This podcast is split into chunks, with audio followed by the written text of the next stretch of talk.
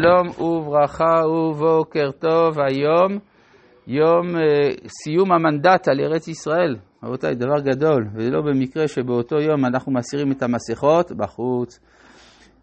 השואל הראשון אומר כך, אה, אה שואל אריאל, הארץ הובטחה זה מכבר לאברהם, הוא אף הגיע למעמד מכובד גם בהיבט שלטוני בארץ. מדוע יש צורך בקניית קרקע בכסף מלא מבני המקום? כי אף על פי כן הוא לא נקרא אזרח. דבר נוסף, יש כנראה הבדל בין אזור שכם לבין אזור חברון, שאזור שכם היה נוח יותר, כי הוא זה שיישב אותו, מה שאין כאזור חברון שהיה מיושב כבר מקודם, לפי, לפי החז"ל במדרש, הוא אפילו, אה, חברון נבנתה על ידי חם עבור כנען בנו. אז כך שהם הרגישו יותר שייכות, שייכות למקום. ובכן רבותיי, אנחנו ממשיכים בפרק כ"ג של ספר בראשית בפרשת חיי שרה, בפסוק אה, י"א. לא אדוני, שמעני, השדה נתתי לך והמערה אשר בו לך נתתיה, לעיני בני עמי נתתיה לך כבר מתך. כלומר, בעוד שאברהם רצה לקנות את המערה, אז עפרון אומר לא, אני אמכור לך את השדה והמערה אשר בו. מה ההבדל? המערה תיקנה אגב השדה, כמו קניין אגב. זאת אומרת שלמשל אם אדם יש לו מטלטלין במקום של קרקע, אם הוא מוכר את הקרקע, גם המיטלטלין נקנו. מה המשמעות של הדבר? אומר לו עפרון לאברהם, תראה, אנשי חברון לא יסכימו שאני אמכור לך מערה, כי הם לא רוצים, לך לתת, לא רוצים לתת לך אחוזת קבר. אבל הם יהיו מוכנים למכור לך שדה, כי שדה זה מקום חקלאי, זה לא אחוזת קבר. ומה עם המערה?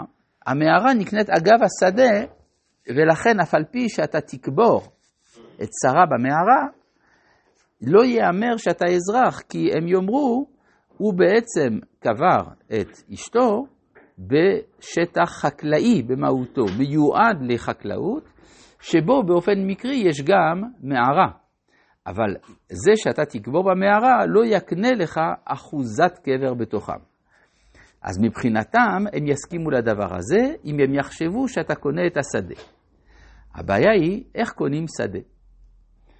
כמו כל, כל דבר יש לו דרכי קניין משלו. אז קרקע נקנית, לפי ההלכה, בשלושה דרכים, או בכסף, או בשטר, או בחזקה. עכשיו, אה, אם אדם קונה, למשל, פה שטר כנראה בכלל לא עולה, עולה על הדעת, כנראה שאנשי חברון, כל האזור הפנימי בהר לא השתמש בכתב בימי קדם, הכתב היה בשימוש באזורים של השפלה, אבל לא באזורי ההר, כפי שבירר זאת גם הארכיאולוג יצחק מייטליס. ולכן פה לא מדובר על שטר. כל השאלה היא האם זה ייקנה בכסף או בחזקה. אה, אם אדם קונה בחזקה, זה ברור שהוא גם ייתן בכסף, אלא כל השאלה היא מתי חלה הקנייה. או מתי חלה המכירה.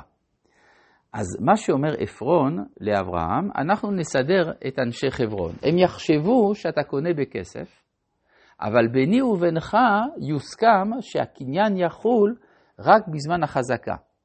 ומהי החזקה? הקבורה.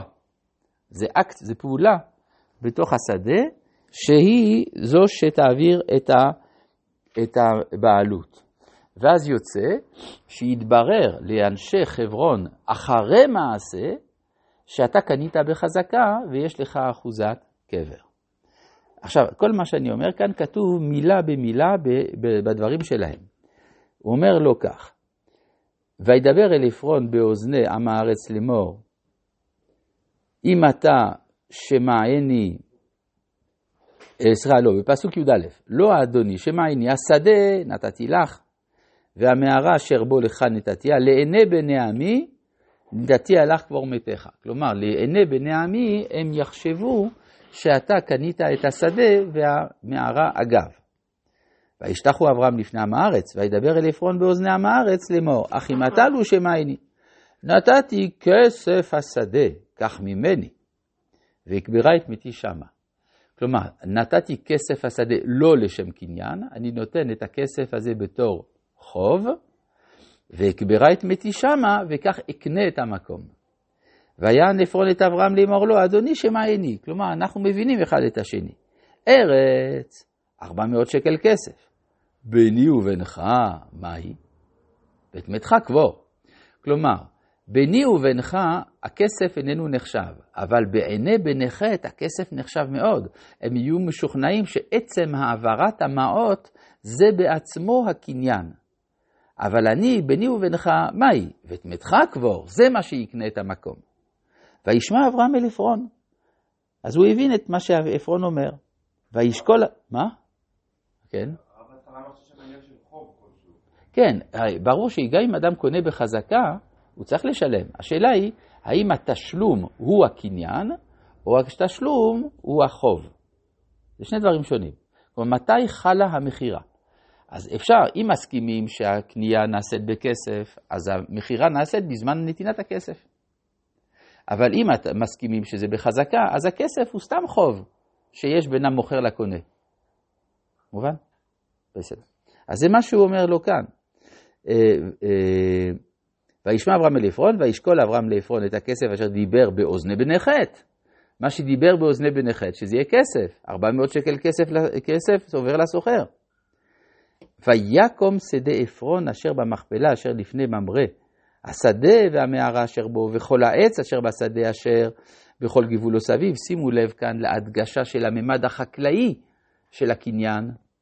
כל העץ אשר בכל גבולו, לאברהם, למקנה, זה נהיה לקניין עבור אברהם, לעיני בני חטא, בכל באי שער ערערו. כלומר, בני חטא סבורים שהקניין נעשה על ידי הכסף שקונה את השדה כשטח חקלאי ולא כקבורה. רגע, רגע. ואחרי כן, קבר אברהם את שרה אשתו אל מערת שדה המכפלה על פני ממרי חברון בארץ כנען, ויקום השדה והמערה אשר בו לאברהם לאחוזת קבר מת בנכד. זאת אומרת, גם השדה הופך בסוף להיות אחוזת קבר. זאת אומרת שהתרגיל שהוסכם בין אברהם לעפרון הצליח. מה האינטרס של עפרון? האינטרס של עפרון הוא שעפרון הוא עפר, כלומר נמוך, בן צוחר הוא צאצא של אדם הראשון, כמו לכל אחד מאיתנו. אבל אצלו צוחר זה כמו הלבן הבוהק. כלומר, מה שהיה אור הפך להיות, הפך להיות חושך.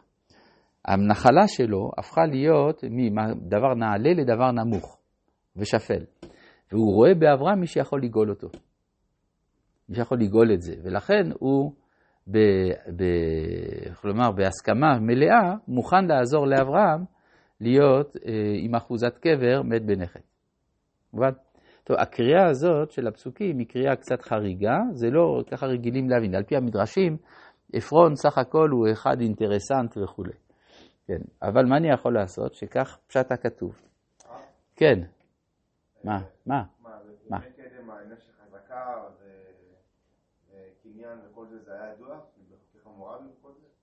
לא, אני המצאתי, מה?